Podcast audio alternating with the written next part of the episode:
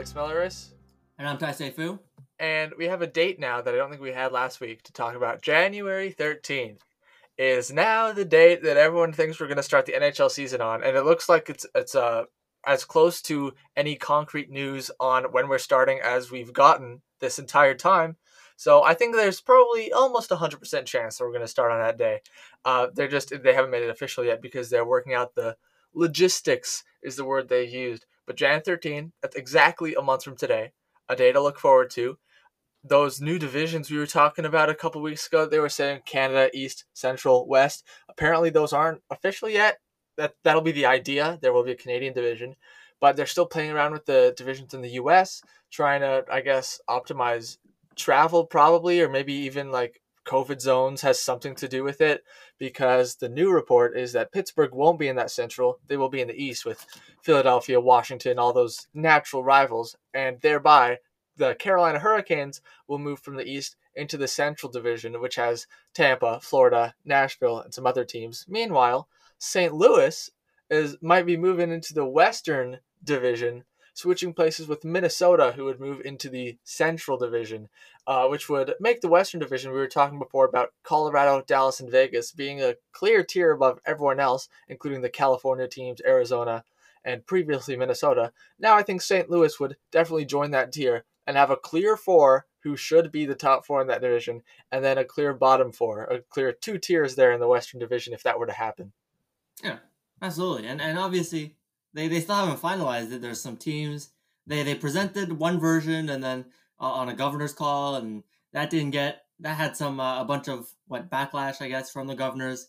Some teams didn't like it, so uh, yeah, it's still very much up in the air. I would not be like you know we might see still some changes from uh, this current format, but I mean, look, I I think yeah. First of all, in the West, absolutely, it's like uh, you know San Jose, those California teams in Arizona. Frankly, I mean, do they really have a shot? Do they really have a shot at making the playoffs? I think the answer is no, and I don't think it's particularly close. And yeah, we talked about two tiers. It's like it's the tiers aren't even close. You have a bunch of teams that made the playoffs and potentially even contending for the cup. You know, like Vegas, Colorado, definite cup contenders. Dallas was just in the final last year, and St. Louis won it two years ago, and they had a very nice regular season. Uh, and and then you have four scrub teams, right? The three California teams all suck, and Arizona's not going anywhere fast. So uh, you know, that's that looks like some competitive imbalance there. Uh, and aside from that, I mean, the the, the Philly Carolina swap was it Philly or Pittsburgh? Pittsburgh Carolina. Uh, well, Pittsburgh. it makes sense, frankly. Okay, yeah, because uh, well, first of all, you know, Carolina more to the south, so it's closer to Tampa and Florida. And obviously, it never really made sense to have one Pennsylvania team in one division and the other in another division. Like it just it didn't make sense to split to split them apart. So you know, you put them all with all their rivals. Pittsburgh versus Washington's back on, uh, and yeah, I think this is pretty sensible. Apparently, the, the word is Minnesota could could swap again. Dallas could actually move into the Central. Uh, so you know, we're they're looking at a few tweaks here, but this seems to be you know what they have right now, and I don't know. It makes sense, I think, just geographically, and uh, yeah, I'm looking at it. I don't see any major outliers. Yeah, not really. Um, January 13th is a Wednesday, and if I recall correctly, usually in a normal year, the NHL season starts on a Thursday, usually a Thursday near the beginning of October. So I was actually kind of hoping that it would end up starting on the 14th, which is what happens to be my birthday. I thought that'd be pretty cool, the NHL season to start on my birthday. Alas, doesn't look like it's going to happen, but I'm so excited for the schedule to come out in particular because usually that ends up happening like in June of the previous year, and the entire schedule for the upcoming regular season comes out when there's other stuff going on. You know, maybe the Stanley Cup Finals, maybe you know the draft, trades, free agency, all that stuff. And now there's nothing, and now we're getting like a month away from the season. We still don't have a schedule, so it's definitely going to be like the big news story. And it'll be like, oh, maybe Montreal open up uh, on Wednesday night against I don't know Toronto or Ottawa or Vancouver. Who knows? So that's something I'm looking forward to. I hope. I think you know what it would be really cool. I think if they made an event out of this, kind of like they tried to juice all the the ratings they could out of the draft lottery by having two separate occasions.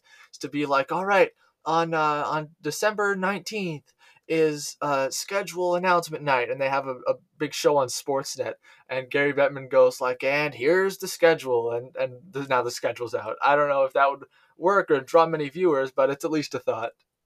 Yeah, I mean they're clearly trying to recoup as much money as possible, and but frankly, you bring up that idea, and uh, I wouldn't watch it because uh, I mean, Me neither, I mean, actually. okay, now that you nice- mention it, it's a nice idea in theory, but you know, if you think about it more than you know 15 seconds, you'll realize that like, what the fuck is the event? Like Gary Bettman standing in front of a screen, and then you see a list of you know 56 games for 56 games against teams that you already knew that you were going to play like eight times a year. So, uh, you know, do I care if the Habs play the Leafs either on like like December 21st or January 3rd? Like, does it make a difference to me? Maybe not. But hey, they're trying to make some money here. So, uh, and yeah, maybe maybe you know what the season. It's yeah. So the opening, uh, January 13th is one day off your birthday. Maybe the Habs will start on the 14th. Maybe they'll maybe we'll get something like that. But uh, yeah, it is exciting though. Uh, maybe not the, the sch- big schedule reveal, but just to have it a month away. You know, we talked about concrete dates uh, when we were talking about the restart for the playoffs. It's just nice to see something concrete, and you can really start a countdown. And pretty fitting. It's exactly one month from today when we're recording the podcast. So yeah, the hype is on. Looks like uh, we're finally because yeah, it's really been up in the air. It looks like you know all that financial stuff that they were talking about, like uh, the NHL wanted some concessions from the players. It looks like that that's uh that's gone now. It looks like the NHL kind of said, okay, we'll, we won't push it too hard, and we'll move on and find out some logistics. Because yeah, the logistics are still a very big issue. One month in, right? So presumably, what we're looking at two weeks out, two week we're we're like two weeks out of training camp if we're to follow this t- timeline. So they need to start figuring some stuff out fast because we don't know what's going on with really anything in terms of you know pro- safety protocols. What's the travel going to be like? Are we looking at a bubble at any point in the season if it a gets too bad in terms of the COVID cases, or like just the playoffs in general? We don't want to risk it, so we're just going to send everybody in the bubble during the playoffs. Uh, we don't know. We don't know, and I don't think the league really knows. It doesn't seem like they figured it out yet. So yeah, time to get on uh, their horses. actually, you talk about concrete dates. One other date I happened to see was that with the season starting January 13th, the plan for training camp is to open on January 3rd. So that's a pretty short training camp, like nine, 10 days. Uh, and the reason I saw this, actually, this might provide a nice transition, was because Nick Robertson was left off Team USA, and I, I saw some misleading headlines, like headlines like Nick Robinson doesn't make Team USA. But what happened was it was either him or I think the Maple Leafs who said, no, we want him to be at our training camp, which looks like it'll be opening January 3rd. And so if Team USA makes it to the semifinals, which is pretty likely to happen, then Nick Robertson would have to leave to come to our training camp, uh, which he wouldn't do. So basically, Nick Robertson is not on Team USA because he's going to be gunning for a Maple Leafs roster spot in training camp. And how this is different from someone like Kirby Dach is that the Blackhawks are totally willing to give Kirby Dach a roster spot, uh, even if he shows up late to training camp, which hopefully he does. Hopefully Canada doesn't lose in the quarterfinals. And oh, there's there's also the matter that Nick Robinson would Nick Robertson, sorry, would probably have to quarantine after leaving the the Edmonton bubble before joining the Maple Leafs. I don't know. But anyway, the, idea is that the Blackhawks would give Kirby Dach a spot without him being there for the entire training camp. And the Maple Leafs wouldn't want to do that with Robertson. And I think there are some, some other similar situations across the teams, but that's the that's the main idea. Oh, it makes sense, right? Uh, you just look at the circumstances between the two teams.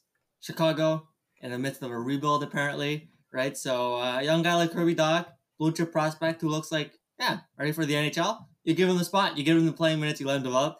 And a guy like Nick Robinson on a team like Toronto with a lot of depth, they're trying to win. They're trying to figure out their winning formula. Well, you know, uh, you're not going to hand anyone anything because you're trying to find the best team possible. And so, yeah, training camp, you said, looks like it's starting on the third. At least that's what's being projected right now. Well, do we think that's a very short time, as you mentioned, uh, like ten days or whatnot? And so, like these teams that didn't make the playoffs, didn't make the the expanded playoffs. So I think there were eight teams that were like that. Uh, they Seven. make the play-in round seven. Well, are they getting any extra time? Do we know? uh, because then then now we're really looking at we're starting in like two and a half weeks in terms of training camp because uh, yeah, these teams have not played since March. That's a ten month layoff. That is some crazy shit. And uh, yeah, do any word? Do you, have you seen anything based on uh, uh, whether they will have any extra time? Because I know that there was some talk about it.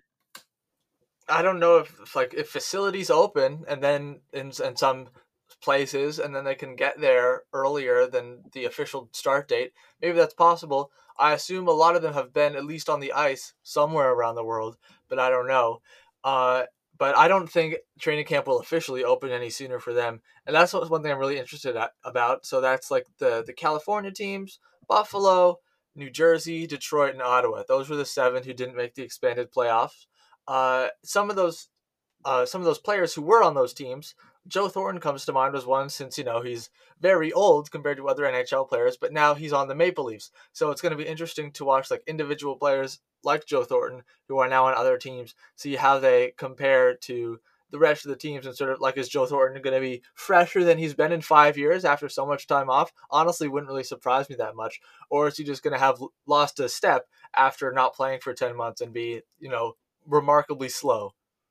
Yeah, I don't. I'm not a hockey player. I want to know, but I would, I would imagine, especially for the older players. I mean, that like like the really older players like Joe Thornton is.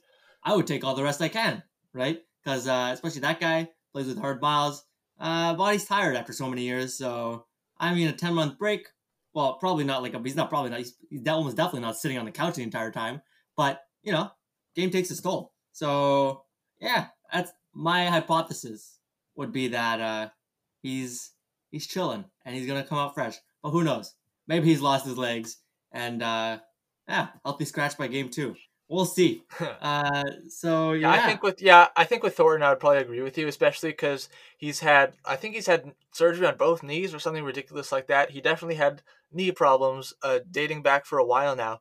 So I think with Thornton specifically, all that rest uh, must have done him some some good. So I think he's probably going to I think he might surprise people. I think he might surprise people. Maybe he'll even like score a goal or two throughout the season. Doesn't usually do that.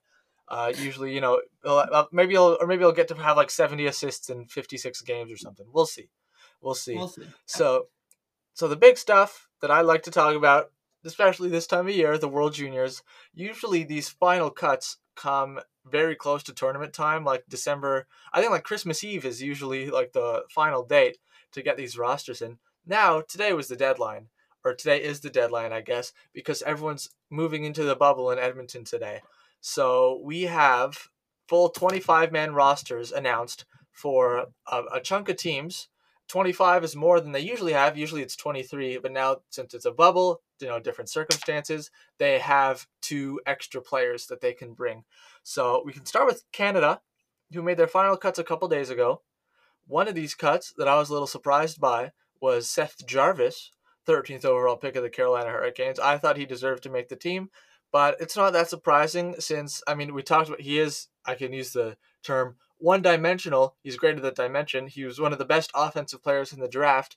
But, you know, when you have so many great offensive players on Team Canada, and Jarvis probably would have been playing in a more limited role, you might want more versatile players playing in that limited role. So I'll just I'll list off all the forwards here. Quinton Byfield, no surprise. Dylan Cozens, this is an alphabetical order by last name, by the way, on TSN. Kirby Dach, Dylan Holloway, Peyton Krebs, Connor McMichael, Dawson Mercer, Alex Newhook, Jakob Pelletier, Cole Perfetti, Jack Quinn, Ryan Suzuki, Philip Tomasino, and Connor Zary. Yeah. So you look at all those names, they're all pretty. I mean, I've heard of them all, and because I think they're all of them are first round picks, right? Yeah. So I mean, what more do you need to say? This team's fucking stacked, head to toe. Uh, and when you cut a guy like Jarvis, who has a bunch of skill, and uh, especially on the offensive side, well, that just goes to show this team is uh, this team is rocking. Definitely the best part of this team is uh, their forward core. They're just uh, yeah, you got a bunch of experience, and you got a bunch of really high picks. We're talking about like Quinton Byfield. We're talking about Kirby Dach and the whole squad. Uh, it's just yeah, this this this team looks lethal. Uh, well, just these forwards look absolutely lethal, and frankly, I don't think anybody, uh, any of the other teams compare when you look at these guys. Yeah, the forward specifically, I think. I normally in any year Canada's forward group is at least in the conversation for the best forward group here. I don't think it's close here. As you say, all first round picks. I don't remember that ever happening. I know even a couple years ago, uh, in 2018 when they won gold with that Tyler Steenbergen goal, uh, I think they actually had very few first rounders on that team. I remember there was some sort of funny stat like the first time they had no top 10 picks or something um, I don't think it was no first rounders. They must have had some first rounders. I'm curious. I might check that out. But anyway, they have a bunch of first rounders on this team. All the forwards are first round picks. Almost all the defensemen are first round picks. Bowen Byram, Jamie Drysdale, Thomas Harley, Braden Schneider, Justin Barron, and Canadians prospect Kaiden Guhle, all first rounders. And the only skaters on this team who weren't drafted in the first round are Kaedan Korczak and Jordan Spence, both defensemen, probably the number seven and number eight. Yeah. So, you know, you just a lot of it, like especially this year, you look at that draft position of these guys, and that gives you an indication of you know just how fucking stacked this team is. Uh, I don't think the defense is as strong. Uh, I look at the names and I'm like, that looks pretty damn good. I think it's. I still think it's better than really any other team. Just solid all around. Obviously, we have our uh, first round pick for the Habs, who not a big fan of, but hey, made the team. And so, yeah, looking uh, look, the skaters are really the strength of this team and really the only weak spot, and it's a pretty glaring weak spot. You have to look at the goaltenders, right? Yep. Uh, so Dylan Garand, Taylor Gauthier, and Devon Levi, who happens to come from the same suburb that I come from. So very glad he made the team. There's probably going to be an article in the Suburban pretty soon about him. Uh, I actually think there was a couple years ago. He's on track to the to the NHL draft, or, and he did get drafted very late by the Florida Panthers, which was pretty exciting. Uh, but anyway, I hope one of these goalies steps up and does does well. My money it would be on Dylan Garand, but you know the the possibility is definitely there this year for the forwards, for the defensemen to all pull their weight. But if none of the goalies can really get it together, then none of that will really matter. Like looking through the other teams, uh, Russia, Askarov, obviously, I would love to have a goalie of that caliber, as pretty much any other team win this tournament. Even Artur Akhtiamov, I pro- I think would probably be better or inspire more confidence than one of these goalies. Uh, Team Sweden, of course, Alnefelt was great last year. Calle Clang was a third round pick. Joel Blomqvist on Team Finland. Spencer Knight, of course, hard to go wrong with that if you're the, the United States. So several other teams uh, beat Canada out pretty handily in the goaltending department. Yeah, but you know, I think I talked about it last year when we talked about the tournament. Uh, when it comes to you know like the knockout stages, single elimination, you just you if you first of all if your forward core or just your skaters are as good as they are for Team Canada, you just need your goaltending not to be a complete disaster, right? Because they're just so good. Uh, as long as the skaters are working and your goaltenders, they kind of need to be average. But uh, a lot of this, a lot of these teams, because it's single elimination, uh, we see a lot of like goalies get super hot, and you know you can carry one to a gold medal. I think we, we saw last year with Canada. We we had a guy who just uh, I don't remember who it was in particular, but uh, he had a very nice tournament. And yeah, you look at these names, Joel no Hofer. one obviously stands up. Sorry, yeah, Joel Hofer. Uh, and no one really stands out, but you never know, right? Maybe you give uh, because because the preliminaries and Canada is in such a weak group this year. Uh, you can kind of play around, see if anybody's really uh, playing well during the games. And yeah, I, I mean, I don't think there's nobody's got their name as the starter written in stone right? And there's still very mm-hmm. much move for move, room for movement. And then, you know, that kind of plays to an advantage too. You know, we're talking about like teams like Russia, like last year, uh, Askarov wasn't particularly great. And I think they did end up moving off of him near the end of the tournament. But yeah, you know, to Amir Miftakhov. Right, exactly. But when you when you have a fide starter like that, I feel like it gives you less flexibility. I don't know. Maybe that's just a perception thing. Uh, you know, Russia in particular this year because they've got two pretty good goaltenders, and uh, like one spectacular one, and their backup's pretty good too. Uh, but you know, when you have three guys, they all seem to be a pretty even footing uh, because you know none of them are particularly great. Uh, it's just like, uh, yeah, you don't really have a problem with seeing one over the other. It's like if if Devon Levi plays a game, you're not like, what the hell's happening to the other two goalies? You just think like, okay, he's getting a shot, and you know, we'll see how he pans out. Mm-hmm. Yeah. Uh, one tweet from Acting the Foolman that I saw yesterday says the proudest annual tradition for Team Canada at the World Juniors is having a team of skaters who will one day make up the elite of the NHL and a goalie who will eventually start in the Italian B League, which I think has probably possibly never been more true than this season. Of course, anyone could pan out or bust, but I mean, you know, doesn't look like Dylan Garand is exactly a, a, a shoe in to be an NHL star.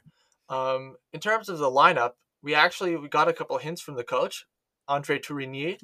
Um, apparently, the, the top line in camp that he really likes is Connor McMichael on left wing, Kirby Dach at center, and Dylan Cozens on the right. Sounds very good to me. And another line that he, probably not the second line, probably the third or maybe fourth line, that he said he likes a lot is Dylan Holloway, Alex Newhook, and Jacques Pelletier. So if anyone is maybe playing around with mock lineups, like I love to do so much, uh, maybe, you know, pencil those in at least for the start of the tournament because it seems like that's what the head coach has in mind. So that probably leaves Quinton Byfield as the second line center, maybe playing with uh, Peyton Krebs and Jack Quinn, or maybe you want to put Cole Perfetti up there. You can play around a bit. Yeah. And really, as long as you get the chemistry working, the talent's there, right? It is absolutely there. So really, it's the job of the coach at this point to, yeah, figure out some lines that you like, figure out some lines that work, and I think really the round robin, you know, maybe we are, maybe I'm taking it too lightly here, but I feel like it's really just the time to tinker, you know, experiment some shit. And yeah, yeah right. And it's just like uh, try to find, really try to prepare yourself for the knockout stages. Because first of all, you know, you're fucking making the knockouts no matter what, just based on the for- format of this tournament, right? Uh, like no way Canada's finishing last or anything like that. Uh, so yeah, figure out your chemistry, man you know, tinker around in games.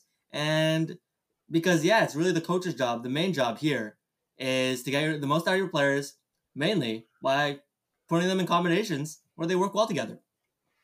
Mm-hmm. And uh, the round robin isn't the only time to tinker because every team has a couple pre-tournament games. Uh, Canada's actually are against pretty stiff opponent, which I don't think has been the case uh, every year. They play Sweden, 6 p.m. on the 21st, and then Russia 6 p.m. on the 23rd. So I think overall those those pre-tournament games start on the 20th. Every team gets two, so that's uh, another date. That's a week from today. I'm very much looking forward to those pre-tournament games uh, to, to to get going. Um, Team USA, another one people are probably interested in, including me. They've got their full team announced. Uh, I was surprised by uh, one goaltending decision they made because I thought I saw their training camp, they only invited three goalies Spencer Knight, Dustin Wolf, and Drew Commesso. So I was like, all right, I guess those are the three goalies. But now in the final roster, Drew Commesso's not there, and they have Logan Stein, who I'd never heard of before, instead. So I don't know if Commesso. Uh, I don't know if he got sick. I don't think so. Maybe he just got injured, you know, as sometimes players still do playing hockey, and they had to bring Logan Stein in. I don't know but there are a couple players on Team USA who did who were cut because of COVID. John Beecher, who would have been a returning player from last year, tested positive, and so he can't be on the team. As well as his roommate Thomas Bordeleau, who probably would have made the team as well. I don't know if Bordeleau also tested positive, but I don't think they even waited around. They said, "Yeah, you were you were close to each other for several days." I don't know why they even had roommates here or why they were rooming together, but neither one of them are on the team. Uh, those probably would have been two important players for Team USA. They're gone, and now uh, because of that, or that probably at least played a role. Um, now instead of having 14 forwards and eight defensemen like Canada, they have 13 forwards and nine defensemen. That's an interesting uh, way to go. And yeah, just like this COVID thing, right? First of all, yeah, what the hell are they doing? Uh, roommates? Like, come on, you couldn't. It's like we're talking about the U.S. national team here. You couldn't afford like one room per person in this exceptional circumstance. So, and yeah, looks like they're paying the price because uh, you can't, you obviously can't keep the roommate of someone who had COVID. Uh, you can't keep them around in the bubble. That's obviously a pretty big risk. So, yeah, that's uh, Beecher and Bordeleau. I think we actually did profile Bordeleau, right? Did we? Uh, yeah, we did. And yeah, pretty, I would say pretty significant losses, you know, uh, because they would have made the team over guys like uh, Landon Slaggert. Excellent name. Uh, but yeah, when the goaltending, uh, Logan Stein, I mean, like, he's not going to play, though, right? So it's like. No, Knight will play every game, probably. They yeah, might give exactly. Dustin Wolf one game in the round robin, but Spencer Knight is the guy. Yeah, you give you give uh yeah you, you throw a game maybe even decide you give one of the the preliminaries or what is it pre tournament games uh, Yeah. and you give Wolf one of the the actual uh, prelim games, and then you play Knight the, the rest of the way, right? Barring any injury or you know he loses it.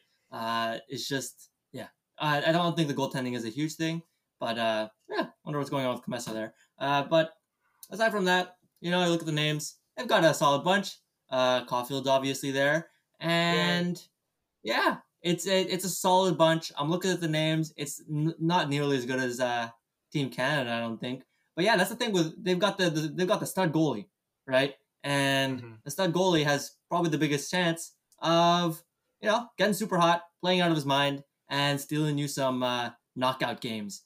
So yeah, always always a team to watch out for. And you know if they do play Canada at one point and they do win, always a heartbreaker. Um, one thing, usually Canada, if they lose, or not as much in recent years, but at least a while back, if they lose, they don't win gold. There'll always be the, the excuse, right? They'll the excuse that they have uh, some great young players who are who are too good for the tournament because they're in the NHL. Now, obviously, I mean Canada, they could still say that about Lafreniere, uh, who the Rangers didn't let come. Uh, the USA, though, they can say that about Jack Hughes. They can say that about Nick Robertson as well. And they can also say Beecher and Bordeleau would have been here if they hadn't tested positive. So now they've, they've got a bunch of excuses. Uh, and I was expecting, you know, kind of like a looking at Team USA's forward group last year, like so many of the best players, like, you know, Turcotte, Zegras, Caufield, they'll be back next year. They'll be even better. And Nick Robertson will still be here. And I thought this was going to be like the big year for Team USA, they're like this lethal forward group, right? Not quite as lethal as I would have expected. Still great. Still probably second best to Canada, I think. And in term in terms of lineup here, uh, one line that I saw leak was Cole Caufield on the right wing, Matthew Boldy on the left wing, and at center the draft eligible Matthew Beniers, who uh, will probably be he's already been boosting his stock a little bit this season, probably going to be a top ten pick. This might uh, boost it even more if he could really you know connect with these two elite prospects, Boldy and Caufield, and that by my estimations that probably leaves over like a top line of Zegras, Turcotte, and Kaliyev or something like that. Yeah. So that's uh, Matthew Beniers, another name to look at. I don't think Canada has any has any draft eligible players. Right? I think one maybe one of their Nope. goalies is draft eligible. But Oh, well, because he went from that- undrafted twice. That's wh- that's why he's Oh, still draft okay. eligible. Well, there you go. So uh, you know, nobody on Canada in terms of the upcoming draft. But yeah, you got some uh, high profile dudes. Matthew Berniers, Beniers, I guess. So uh, Yeah. watch out. Playing with Caufield. Looks like that's a pretty spicy line to, to to watch if you're watching the American games.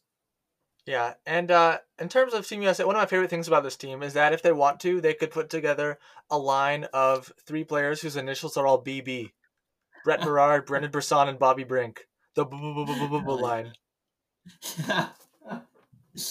oh boy. Yeah, they got some they got some funky names on this team. Bobby Brink. That is that's a pretty spectacular name. Brett Berard. Oh, wait, you don't really any of these literary names are pretty good, yeah?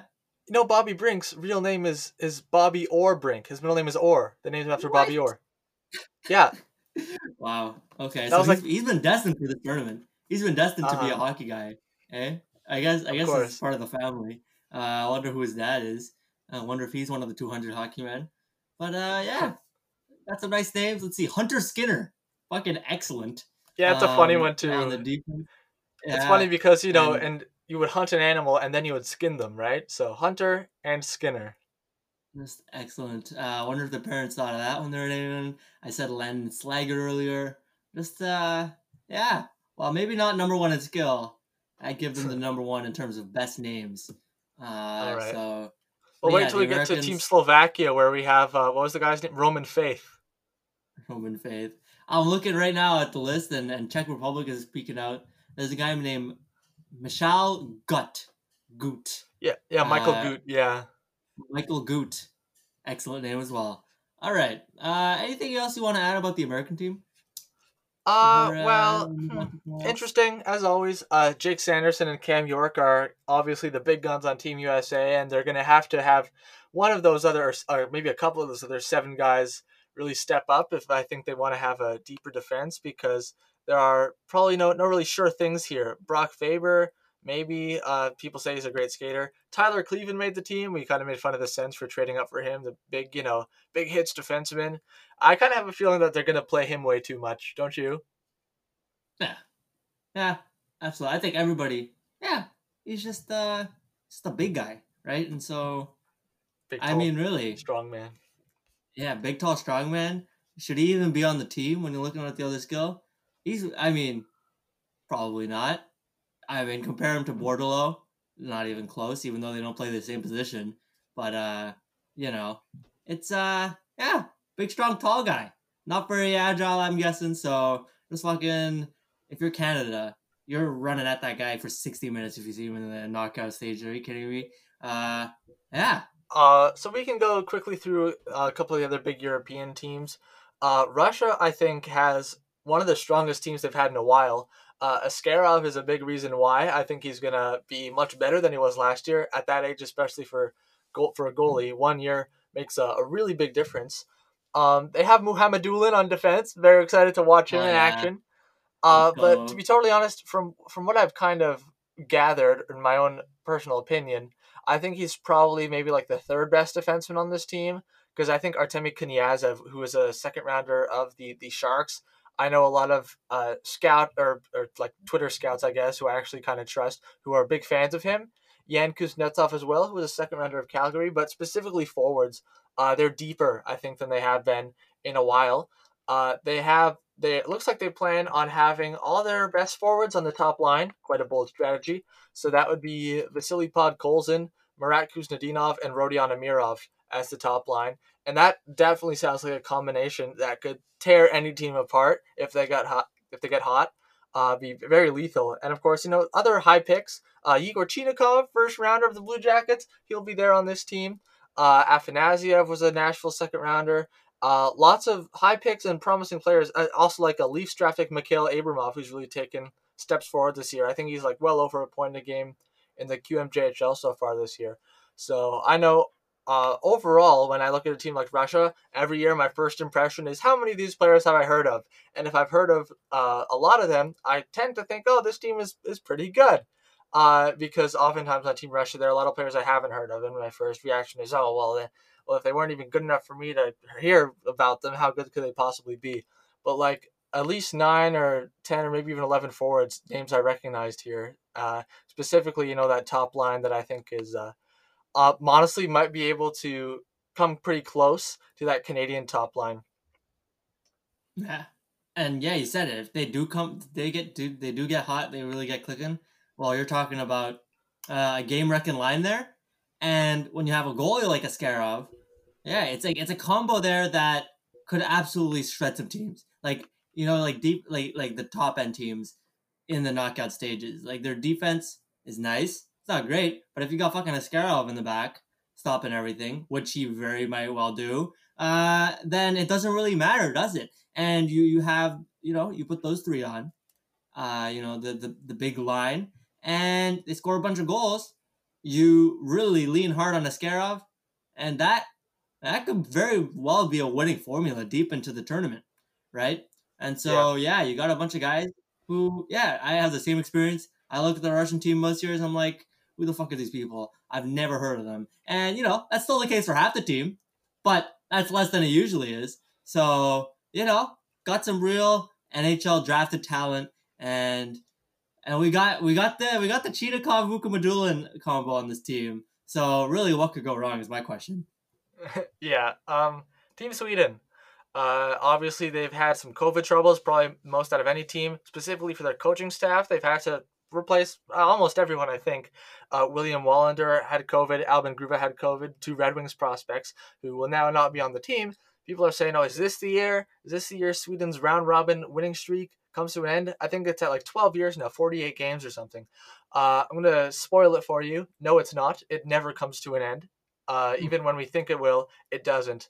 Uh, and you know, I'm not even just saying that because Sweden still has a, a pretty good team, and they're in that group with with Russia and USA, so it's going to be tough. But they've been in tough groups before, uh, the, over the past little while, and they haven't lost. So I don't think they will. And that defense is great, just like it has been for a while now, even without Wallinder, Soderstrom, Broberg, Bjornfoot, all first rounders. Helge Grans and Emil Andrae could have been first rounders, And then Albert Johansson too, I think is pretty good. Hugo Alnefelt as the goalie, coming back from last year where he was quite good. And of course, you know, they've still got some firepower, specifically Lucas Raymond and Alexander Holtz are going to be on that top line. So, uh, so yeah, definitely Sweden is, is still a contender just like every single year. You know what? I'm gonna. I have my hot take of the day. I think the streak is over. I think the streak is ending. I think the streak ends against the United States in overtime. So uh, I'm calling it right now. Three two. It's gonna be three two. And yeah, aside from that, this team, like yeah, that defense, right? The Swedes are always known for their fucking ridiculous defense. Uh, imagine what imagine what they would have if they had like fucking William Wallinder, uh, you know, noted fusion podcast sweetheart, uh, on the team as well. This team would be really freaking rocking. Uh, and I mean, Jesus Christ, like that that coaching staff, the entire coaching staff, gone. We have to replace everybody. So yeah, the word is they're gonna be, you know, helping from helping remotely, right? I guess on Zoom and stuff. But I mean, gotta wonder what the loss is there. Maybe it's nothing. You know, maybe the, the new coaching staff picks up right where they left off.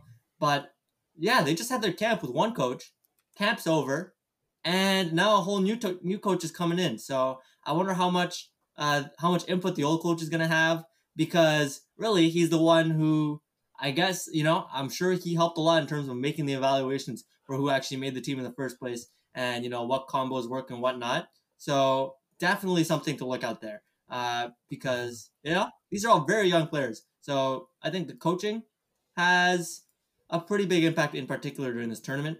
So yeah, I, I think that's underrated news. Fucking the whole coaching staff got COVID. Well, maybe not the whole coaching staff, but somebody on the coaching staff got COVID, and the rest of them were at least deemed co- close contacts. So yeah, pretty pretty crazy shit. Like their entire coaching staff is gone. Yeah, uh, pretty weird. Very weird, actually. Um, there's one more team on to get to, Team Finland. Before that, though, shout out Jan Mysak on Team Czech Republic. That's Montreal's second rounder, or one of their second rounders from this year.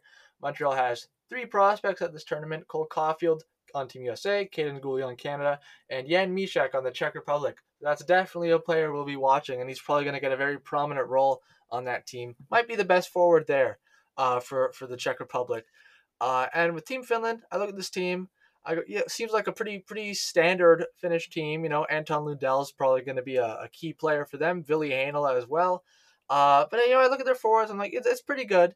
It's pretty good. You sure you don't want Patrick Puistola though? You sure, really? You sure you don't want Aatu Räty? Uh, whatever. Anyway, uh, the player I'm most excited to watch here is Brad Lambert. Uh, I think that's a 2004 birthday, 16 years old, and I wouldn't be surprised to see him get a, a pretty key role on this team, considering all his offensive upside. Yeah, Brad Lambert, not a very uh, Finnish name, eh? That's pretty. Yeah. But hey. Yeah, he's a dual citizen, I think. Oh, okay. All right. So that's fun. Uh, and yeah, you said it looks like a pretty, looks like a pretty Finnish team. I yeah. mean, you know, you have a few, you have a few guys who were drafted, right? And you know, you're talking about Roni Hirvonen, shout out. But uh, yeah, just a bunch of guys who, from what I can see, basically all come from the Finnish league, right? And so our exposure to them in the North American market very limited. But they always come out to play. They always come out to play, and you know, so yeah, we just get the you know a bunch of dudes who I've never heard of, but every year they seem to figure it out to some extent, and yeah, I expect the same this year. Got a nice goaltender in Joel Blomqvist. Oh, well, uh, they don't figure it out every year. I think they're actually like in the relegation round a couple years ago. It seems like honestly, yeah, remember, yeah. and I think that was twenty. I think that was twenty fifteen. Uh, that was yeah, it was right between. They won gold in twenty fourteen. Then they finished ninth, and then they won gold again the next year. So this tournament, it seems uh, pretty boomer bust with fin- with Finland, at least for uh, that time being. They've won gold like uh, three times in recent memory. I think three of the last seven years or something, uh, including 2019 when Kaapo Kakko scored that winning goal. So they're always a tough out at least uh, except for when they're not and they finish in ninth place. Then in those years they are not a tough out. But uh, we'll see. We'll see what happens. I think this is a. I think as always, like pretty much those top five are those are the five gold contenders, and the bottom five: Czech Republic, Switzerland, Slovakia, uh, and whatever other two teams happen to happen to be in there, which this year is Germany and Austria.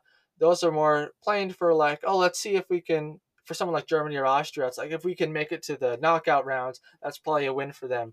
And for the other ones like you know maybe Czech Republic or Switzerland who made it to the semifinals a couple years ago. That's what the, those countries are looking for as like a, a really big uh, victory for them. And even Slovakia won a bronze medal, I think, like five years ago. Uh, so, uh, so yeah, that's the kind of thing. It's very fun, very fun in these tournaments. All the so much going on in such a short short amount of time. So uh, I think we can leave the World Juniors there. A lot of roster news. Um, and now move on to a little bit of NHL news concerning former Montreal Canadian Max Pacioretty, who apparently the Vegas Golden Knights are looking to trade, or at least considering trading, after two years there, uh, which seems totally ridiculous. Uh, but on the other hand, you know, you look at their cap friendly, um, they're still over the, the cap, I'm pretty sure. I mean, half the league is over the cap. They're not exactly alone in that in that group, but they're going to have to do something to get under the cap. Although, uh, I think they're yeah they're not that far over the cap. They're like less than a million under. So this could be solved by trading someone like I don't know, William Carrier or Nick Holden, and you might have to go uh, trade Max Pacioretty. I think that would be a pretty stupid idea because Max Pacioretty, I still think, is an elite goal scorer, one of the best in the NHL, probably at least top 10 for sure, maybe even top five goal scorer. And he just had, he's coming off a great season. I think his trade value is similar to what it was when Montreal traded him to Vegas. I think he deserves uh, a similar package, or maybe maybe not quite uh, a Suzuki Tatar, but something in that something in that universe. And what people are saying is like they might even have to throw in a sweetener. That would be absolutely ridiculous to throw in a sweetener to get rid of Max Pacioretty. So I don't think it's going to happen because I think there aren't enough teams with the cap room to take him on that are also willing to give what he's actually worth. So I think he's going to stick around in Vegas. But it's definitely interesting to see a name like that being thrown around at this time. Yeah, you really wonder what's going on with the Vegas management. Uh, they even have the name kind of leak out because right? He was their leading scorer last year. I believe he hit 30 goals in the shortened season. So, I mean, dude sounds pretty integral to the team.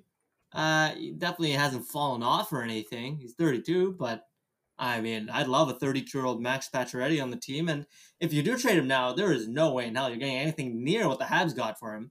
So, in that sense, you know, pretty sure move there from Bergevin, moving off of him and then getting all those pieces.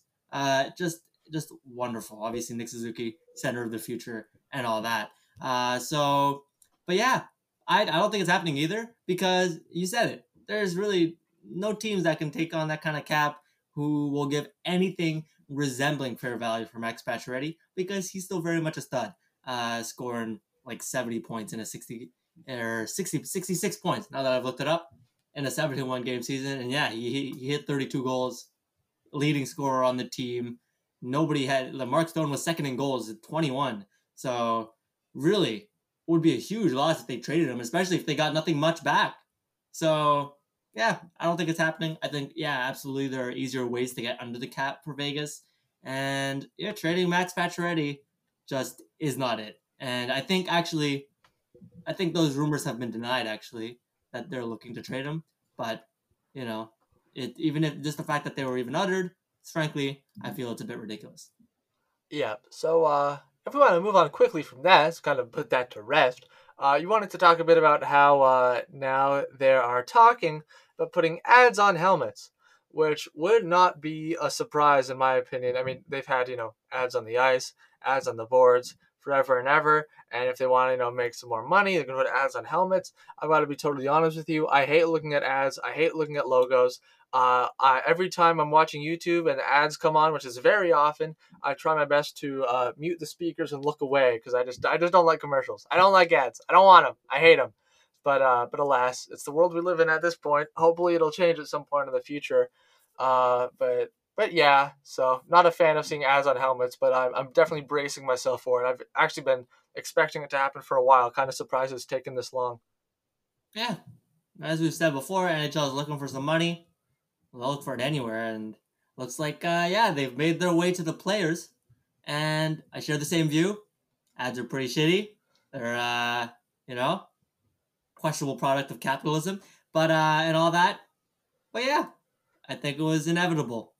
Here's a question for you Do you prefer the ads on the helmet or on the jersey first? What do you think? Uh, well, I think the helmets would definitely be uh, better for the viewer, less invasive because I, you don't spend much time staring at the helmet. Uh, whereas you know you see you look at the player, you look at their jersey, their player, their number to see who they are, right? So if you have an ad right below that or right above that, that it gets in a way. Whereas with the helmet, I mean, you kind of see it, but it's not like you're looking right at it. Okay, I actually share the different opinion. Uh, I think the helmet, because it's so small, right? Uh, any sort of ad, I feel like it sticks out even more. Uh, I don't know how small they're making it, but right, you typically have the team logo on there, and if you have a different logo on there, I feel like you know, it's just it feels like it's a bit crowded, especially if you're stuffing an ad in there. Uh, we're talking about a jersey. I think there's much more space. Uh, you look at the NBA; they added ads to their to their jersey, I believe, last year, a couple seasons ago. I thought they did it as best they could in terms of making it subtle, and you can't really notice it when you're when you're like unless you're actually paying attention. So, you know what? I think I prefer it on the jersey. You make it small, you stick it somewhere. I don't know, in like near the shoulder, shoulder. or some shit like that. Yeah. yeah, exactly. And I think it worked. Obviously, you don't want to end up like those European leagues where like the only thing that's you know the only identifying thing for the team is just like basically the jer- jersey color, and the rest of it is the giant ad. Uh, you don't want anything like that. Uh, but you know, I think I think it works. Uh, I think it works better than the helmets. Is what I'm saying. Uh, because I just feel like you can kind of drown it out easier. You know, if you have it on the helmet, you look anytime you look at the helmet, odds are you can see the ad. Look at the jersey, well, maybe you don't see it. Maybe you can live in that blissful ignorance. Yeah. On the other hand, I feel like you're definitely gonna get, you know, if you mark up the helmet, there won't be that much outrage. If you start putting ads on NHL jerseys, uh, you are going to have lots of, of purists or jersey fanatics who are talking about like, go, you you can't mark up the jersey. It's sacred. It's sacred. You can't you can't mark up the jersey. And I mean, you know, I kind of I disagree with them about some points, but in terms of like don't put ads on jerseys, like I'll, I'll team up with them for that one. All right, I'll I'll make some natural allies with that. So I don't think they're going to be putting ads on on jerseys because I think there would be some backlash because of that, and not just because we hate oh, ads, yeah. but because we love jerseys. Uh, so I think oh, they're going to stick with helmets. Yeah. Yeah, yeah, yeah. I, am just saying my personal preference that they put them on jerseys. But uh, yeah, I think Bettman at one point said like, "Oh, the jerseys are sacred. We're not going to put the ads on the jerseys." Uh, so you know, I don't think it's happening, and I think absolutely much more backlash if you stick it on the jersey compared to the helmet. But anyways, I was just giving my personal opinion. But wow, personal okay. opinion. That's a that's that's that's redundant. I was just giving my opinion and Your perspective. My perspective, exactly. And yeah, but do I think they're ever going to put on the jersey? No, I think they're going to crowd up the helmet first before anything. But yeah, now y'all know my personal opinion. Yeah, all right. Um, so uh, Wayne Gretzky, I don't think he's done much this week, but someone sold a Wayne Gretzky rookie card for 1.29 million dollars.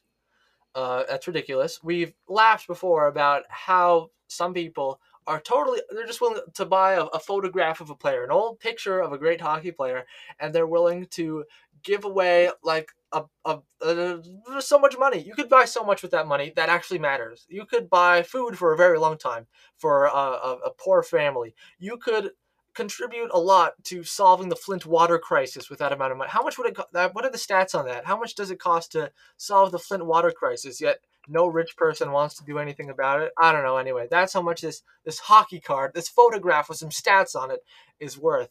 This Wayne Gretzky rookie card. It made the news, and uh, one reason I wanted to bring it up is that my dad actually also has a Wayne Gretzky rookie card. It's not worth that much because the one that was sold, as, as you know, in, in tip top condition, never been touched. This one has been touched many times, I assume. Uh, but he did send a picture of it to the auction house uh, to get an estimate on how much it's worth because you know just because this other one was sold for 1.29 million that might have boosted the value of this one because it's like oh look it's another version of it.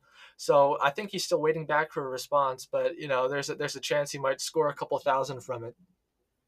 Okay that's pretty sweet. Uh, but absolutely this is the dumbest fucking shit to spend your money on. Uh, 1.2 million dollars frankly yeah it's just a fucking picture and some stats and not only that, I just Googled Wayne Gretzky card. I pulled up the news article about it, and I have a fucking huge picture of the exact same card.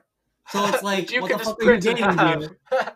I, I've seen exactly what you've seen, Mister, in terms of uh, Wayne Gretzky rookie cards. So uh, you know, like fucking, it's a piece of cardboard that happens to be in a nice condition. Uh, you leave it out in the rain, and that's like 1.2 million dollars down the drain. Uh, that's wow. a solid rhyme for you.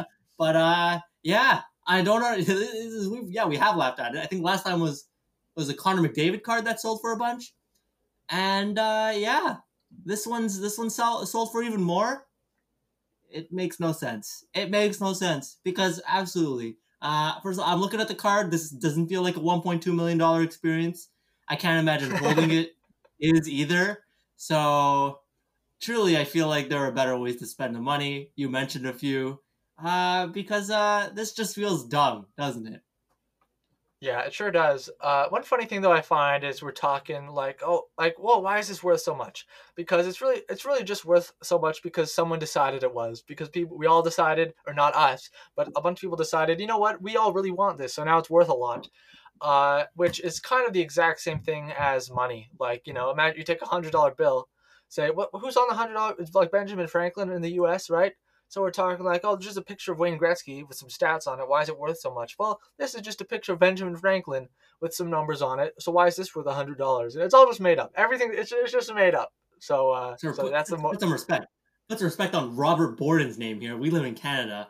Uh, sorry, sorry. I don't Franklin, care who. No, I don't know who's on money. Robert Borden. Okay, I've never heard of that person in my life, and I don't. I don't think. You know, I, I haven't. Have you? I have because I have to know that he's on the one hundred dollar bill. That's all I know about him. But hey, he's on there. Oh, he's, all right, he's I'm looking at Ben Franklin. Uh, I guess so. He was the eighth Prime Minister of Canada, office from 1911 to 1920, and is best known for his leadership of Canada during World War One. All right. Well, I'm not going to read into his his policies or anything right now. Don't want to have a history lesson at the moment. But overall, as long as we have money in our society, I'm opposed to having pictures of anyone on it. I think it would be much nicer to have, you know, uh, scenery of the natural beauty or something like that, or, or a, a duck, or like, like the loon, like that's on the loony. The the uh, what is it? A loon? Is that the name of the bird? I think we should have animals on our money. All right. I was, yeah, sure. Why not? I mean, frankly, who cares about Robert Borden or any of the no other people cares. on the money? Exactly. Uh, so Okay, yeah. I, I don't know how we got here from Wayne Gretzky rookie card, but sure, put the animals on the money. Uh, that's that's that's that's our personal opinion here on this podcast. Personal perspective opinion of of ourselves. Hell yeah. Anything, anything else you want to add about Wayne Gretzky? Uh, no. I just hope whoever bought it. I have no idea. I don't even know the person's name. I hope that it acts they accidentally destroy it. They put it in their food processor or something, or the or, or it gets lost in the rain, or or they lose it and their dog eats it. Something. I hope something bad happens to it, and all their value is lost from their stupid decision.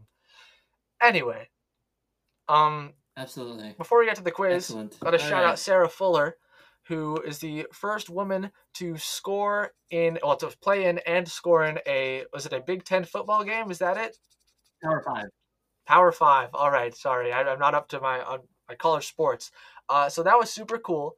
Uh, and you know, one thing that bugs me a little bit though, besides obviously the, these idiots who are like, "Oh, someone should try to knock her down," as if she isn't clearly strong enough to play in this league, uh, is the actual league itself. I think a couple weeks ago when it was like, "Oh, this uh, Sarah Fuller uh, might be the first woman to play in the Power Five and this league was doing all these things like oh yeah breaking down barriers and stuff as if they're not the ones as if you know toxic masculinity in sports isn't the barrier that's allowing that's that's stopping women from coming in. And it's like congratulations on on on defeating our barrier that's making it much harder than necessary for you to to play our sport. So i don't know bugs me a little bit but it's super cool that sarah fuller was able to be the first and do that and make the rounds. And, and I saw, you know, she she kicked up. Should she kick an extra point or kick a field goal? I don't remember. But then all her teammates, you know, congratulating her. Awesome. Yeah, very cool. Uh, first of all, fuck the NCAA for for a number of reasons. Uh, just an all around dog shit organization. But uh, yeah, but very cool. And you mentioned all those people who like trash her online, and it's like I I'm still completely blown away by the fucking sheer number and how loud they are. Inter like, why do you give such a shit? Uh, I I will honestly never understand that. Like, are you like, do they really feel that threatened? Um, you know, it's just like I, I see those things. I see it in the comments and everywhere, and it's just it, it's kind of puzzling too. You know, like how'd you get that stupid? But anyways, aside from that, yeah, very cool, very fucking cool. Uh, just kicked an extra point, and her team was happy for her. Coaches were happy for her. So yeah, very nice moment. Obviously, you'd love to see more representation of both women, people of color, uh, in sports in general. But you know, we'll take uh, we'll take the dubs, and this is a pretty good one. Big dub for uh, for the sports world. So, uh, quiz time. As I said last week, I would be giving you an edition of Right but Not Right, because uh, you've given me a couple now, and I said I like this game, so I'm gonna I'm gonna do one unto you. So you know exactly how the game works. I have ten groups of five players. All of them are groups of five. I think you had a group of four last week. And uh, so I tell you the five players, and then you have a minute to figure out what is the thing that connects them all. Strings, what category are they all in?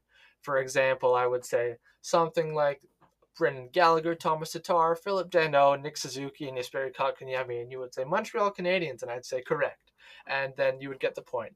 So, uh, are you thinking maybe 7 on 10? I think that's what I did last week.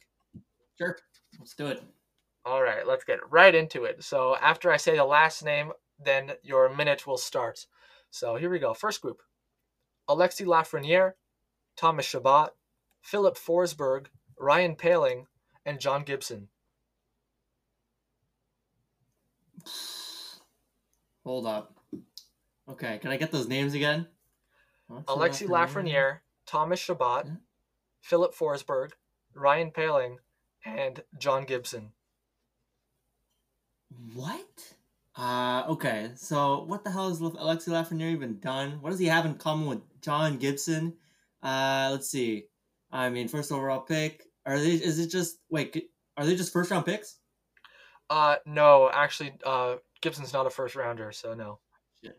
Um. Uh. I don't think it's their junior team. I don't think Gibson played in junior. What the hell is it? Uh, Fifteen seconds. World Junior Champions?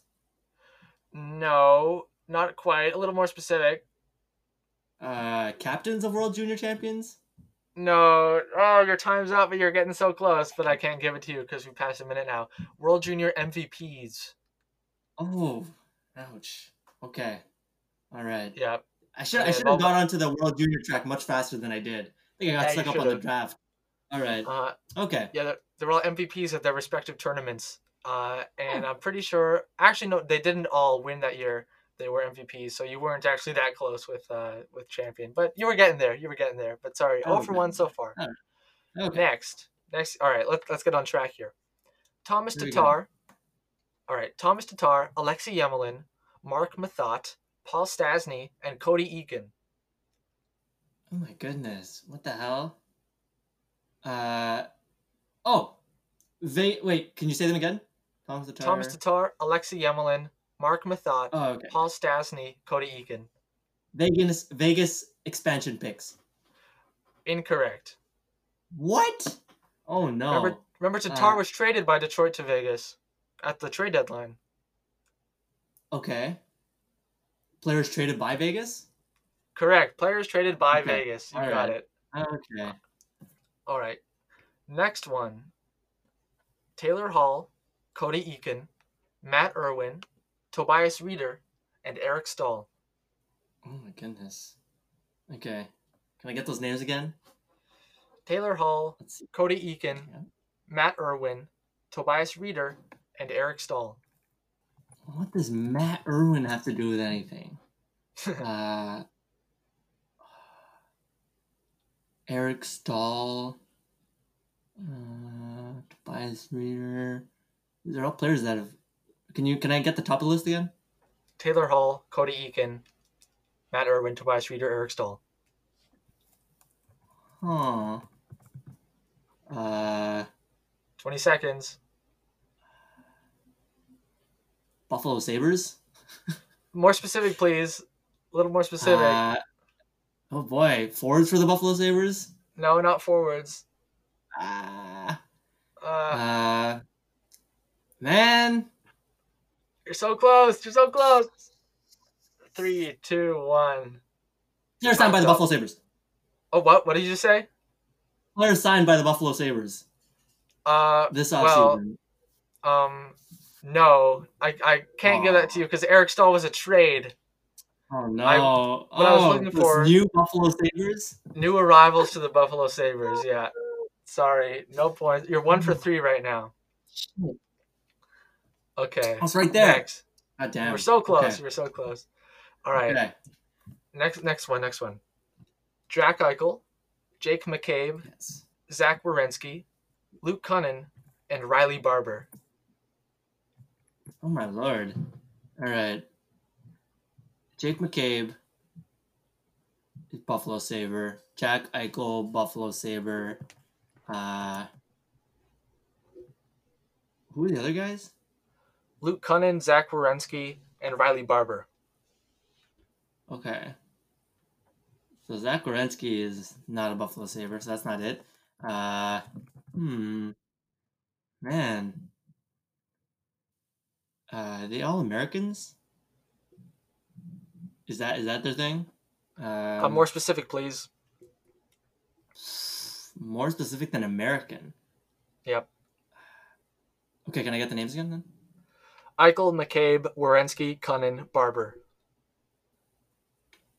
Uh, I kind of lost track of time, so we'll say you have like 30 seconds left. I'll give you some more. okay, sure. What the hell has Riley Barber done?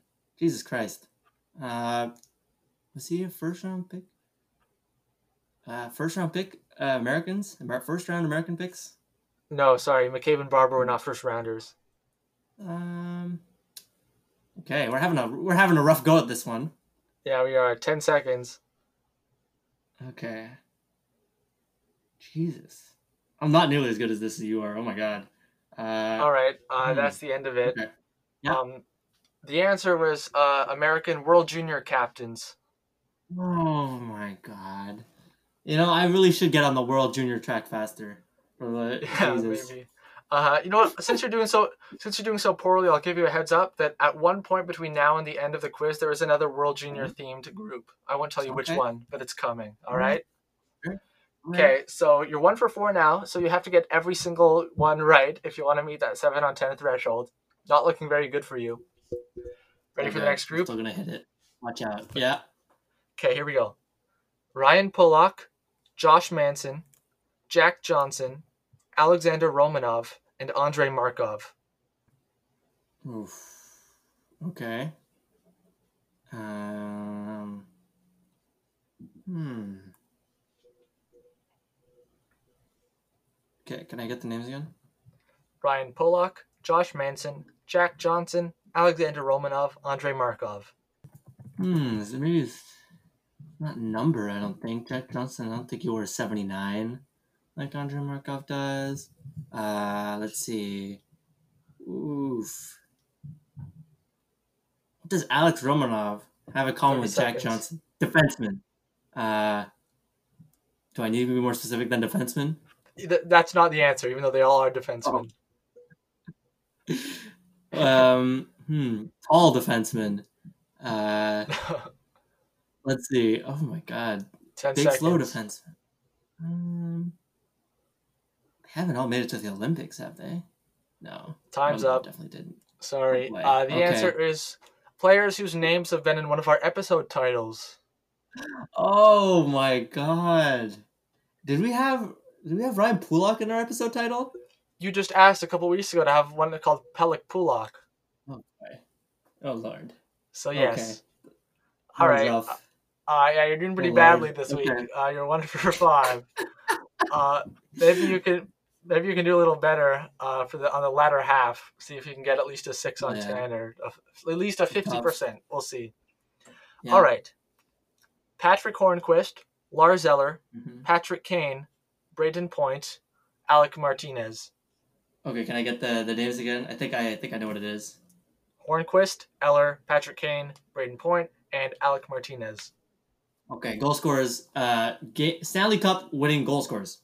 Yay! Exactly. Stanley Cup winning goal scorers. Congratulations. All right, nice. All right. We're on the next board again. one. Oh yeah. We're on the board. Two for six. Two for six. All right. Next one. Ilya Samsonov, Juuse Saros, John Gibson, Petr Mrazek, and Jack Campbell. Okay. So the obvious one is goalies. More Um, specific, please. World Junior winning goalies. Uh, closer, not exactly. Okay. Hmm. What is it? Uh, goalies who ah had the best save percentage No, in the World no, no. Oh no! Come on, you're so close. You're almost there. Come on. Oh boy! Best goals against average. Most shutouts. No, no, it's not a. ah, Most wins. no, it's not for these statistics. it's not for the statistics. Yeah, I guess they kind of. They win the best goaltender award. Yay! World Junior Goalie of the tournament. Congratulations. You Oh, got it. okay. Oh yeah, all right. I don't know. I don't, right. What was the time on that? That felt like longer than a minute, but Yeah, I think it was. I, I keep forgetting to look at the time to keep track. But it's all right. Uh, you've lost already anyway, so we don't have to be such a stickler for the rules. All right, next one. Okay. All right, we got we got three more, so now you're three for seven. All right. Mika Zibanejad, Ryan Strome, Phillip Danault, J.T. Miller, and Rickard Rakell. Hmm. Can I get them again? Zibanejad, Strome, Danault, J.T. Miller, and Rickard Rakell. La, la, la, la, la, la, la. La, How do they have in la, common? Number, not trades. Is